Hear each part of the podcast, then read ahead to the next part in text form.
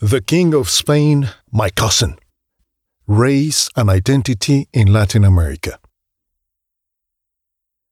In 2019, we remember 500 years since the beginning of the conquest of America at the hands of the Spanish conquistadores. And the new Mexican government is demanding from Spain today an apology for the events that occurred 500 years ago.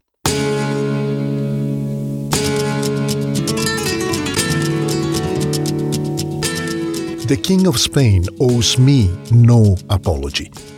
An apology turns him into a guilty villain and me into an innocent and helpless victim. Neither is he a villain, nor am I a helpless victim. I. I have no reason to count Don Juan Carlos de Bourbon a villain, and I respect myself too much to accept the role of victim. Victims are weak, timid, defeated, and addicted to feeling sorry for themselves. I am not any of those things. What the King of Spain owes me is the same thing that I owe to him respect, appreciation, solidarity, as a pair of individuals that ended up twinned by our blood, history, and destiny, thanks to the play of forces incalculably greater than him and I, forces that never asked for our approval nor our help. The King of Spain and I are brothers by race, culture, and vocation.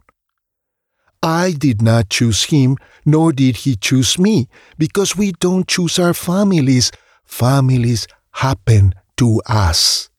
Families nurture, educate, and protect us. And that's why Family members love each other, support each other, celebrate each other. The King of Spain does not lower himself by embracing me as a brother, nor do I exalt myself beyond my place by embracing him. We are brothers, and that shapes and defines us both. This game of historical offenses and apologies is a fallacy. Yes, yes, yes. Spain humiliated, exploited, and enslaved the indigenous peoples of Mesoamerica 500 years ago. Which is the very same thing the Aztecs also did. Ouch! If Spain today must apologize to the Aztecs, the Aztecs would have to apologize to all the peoples of Mesoamerica in their days, and the Mayans to all the peoples in the Yucatan Peninsula and Central America, and the Incas to all the communities they subjected and from whom they extracted tribute in Peru and Bolivia, and so on. Where does it end? Spain, in her turn, would have to demand an apology from the Arabs, because Spain endured not 300 but 700 years of humiliation, exploitation, and slavery at the hands of the Maghrebi sultans. I am not saying at all that this humiliation, exploitation, and slavery were not abominable crimes, because they were and continue to be crimes. But for the mestizo, the mixed race peoples that we Latin Americans are today, to demand apologies from Spain on behalf of the Aztecs, the Mayans, the Incas, the Chibchas, or the Guajiros is to fail to understand who they are and who we are. Mexico, for instance, is not the Aztecs or the Mixtecs or the Mayas. For all the glory and merits of those cultures and the much deserved love we have for them. Mexico is the Aztecs, the Mixtecs, and the Mayas plus Spain. My Latin American brothers and sisters, Spain is in our blood, and what a privilege that is. Spain is our violent father, a rapist even. Yes, we are the offspring of rape, and rape will always be awful and detestable. But not so us, the offspring of that rape. And if we continue to play the victim, it is because we do not yet value and respect ourselves. When we play the victim, we perpetuate our humiliation, our feeling inferior, degraded, dirty for being bastard children, for being children of rape. No, ladies and gentlemen, we are not bastards. We are princes and princesses, the offspring of a violent marriage, yes. But a marriage between a king and a queen. Princes forged, begotten in the cauldron of violent conflict, in the volcanic eruption of history. Let's behave like the princes that we are, not as unwanted children belittled by history.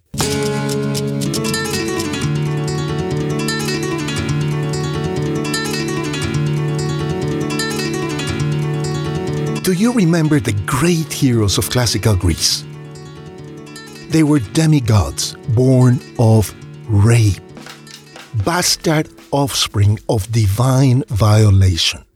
Hercules, Perseus, who defeated the Gorgon Medusa, Dionysus, Minos, Orpheus, Asclepius, the god of medicine, Helen of Troy, the legendary beauty that launched a thousand ships into the battle, Queen Clytemnestra, the wife of mighty King Agamemnon, Castor and Pollux, the patron saints of sailors, they are all bastard children, the offspring of rape.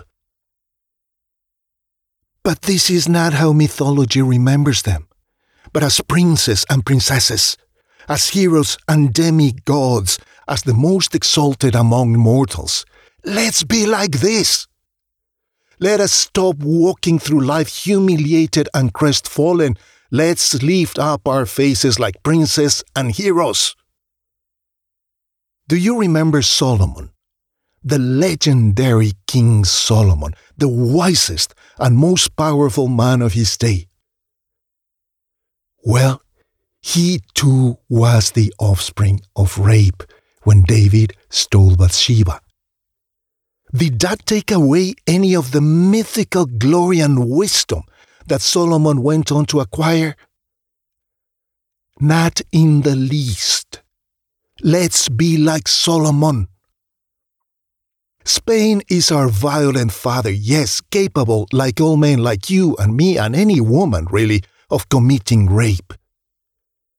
But Spain is also King David, capable of the most sublime accomplishment in music and poetry and of glory and extraordinary spiritual and physical victories. A man, David, so exceptional that he earned the trust and the greatest appreciation of God Himself, who declares David a man according to my heart. David is described in the Bible as the sweet psalmist of Israel. David raped Bathsheba and stained his hands even more by killing Uriah, her husband. But David was also the only hero who could kill Goliath the giant. And he was the best warrior and the best singer, the best general and the best king Israel ever had. God blessed his seed by decreeing that the expected Messiah the long awaited Messiah, the Savior of the world, would emerge from his offspring. Gentlemen, that's David the rapist. That is Spain. And we are Solomon, her offspring.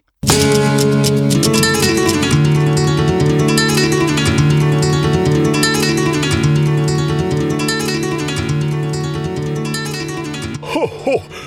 What nonsense you talk, Gabriel Porras!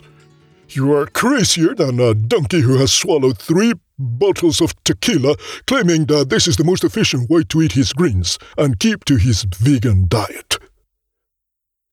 Do you think I'm wrong? Well, I don't know. Maybe I am wrong.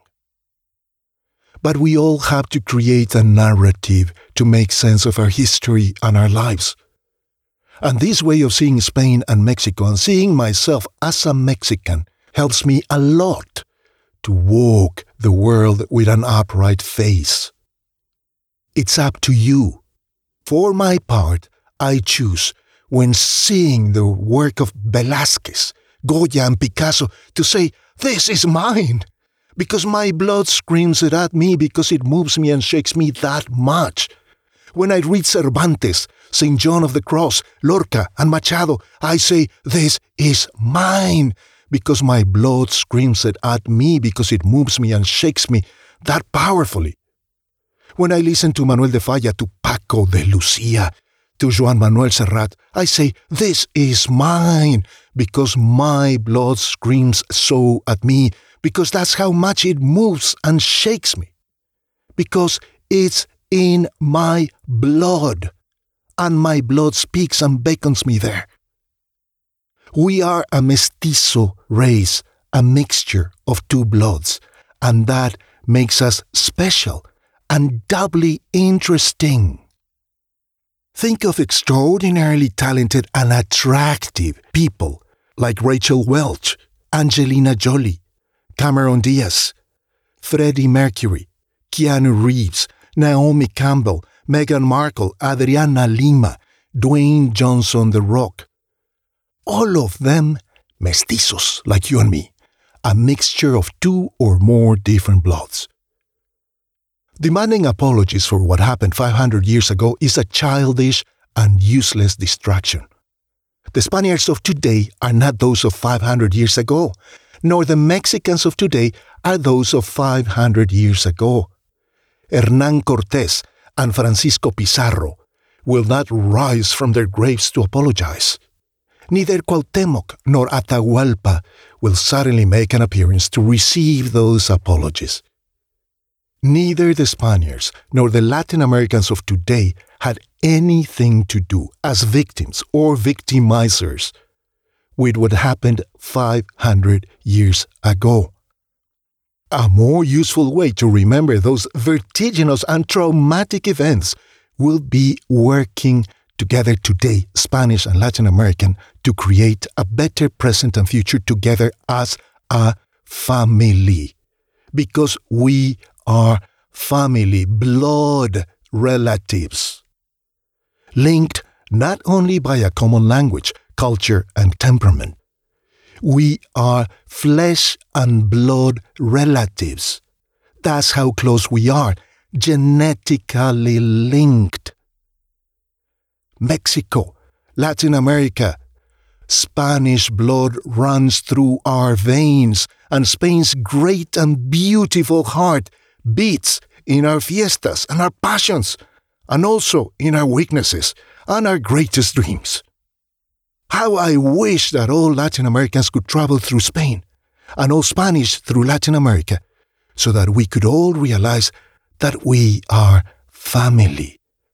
And what a beautiful family we are. I am a Mexican mestizo, as much a Spaniard as an Aztec. And I could not be more proud of both races because they have produced sublime art and poetry and vibrant cultures full of color and passion. Mexico and Spain are probably the two countries most full of glory, fury, rage, imagination, and creativity that I've ever known as I've traveled all over the planet. My passport is a Mexican passport, but my spirit and I are greater than my passport nor do I need a Spanish passport to embrace and claim Spain as my family, my mother, and the culture that took me by the hand as a child and taught me how to speak, how to feel, and to create. The culture that spoke to my heart, held me, created me, and she still does and will do it to my grave. Like Mexico, like my beloved Mexico. I have nothing but love and gratitude for Spain as for Mexico. As for my parents, even when they were cruel, or I did not understand all their decisions. As a mestizo, a mixed race, I have the glory and the wealth of having two cradles, two homes, two families. To be mestizo like I am is to be twice, to be born with a double inheritance. Who could ask for more?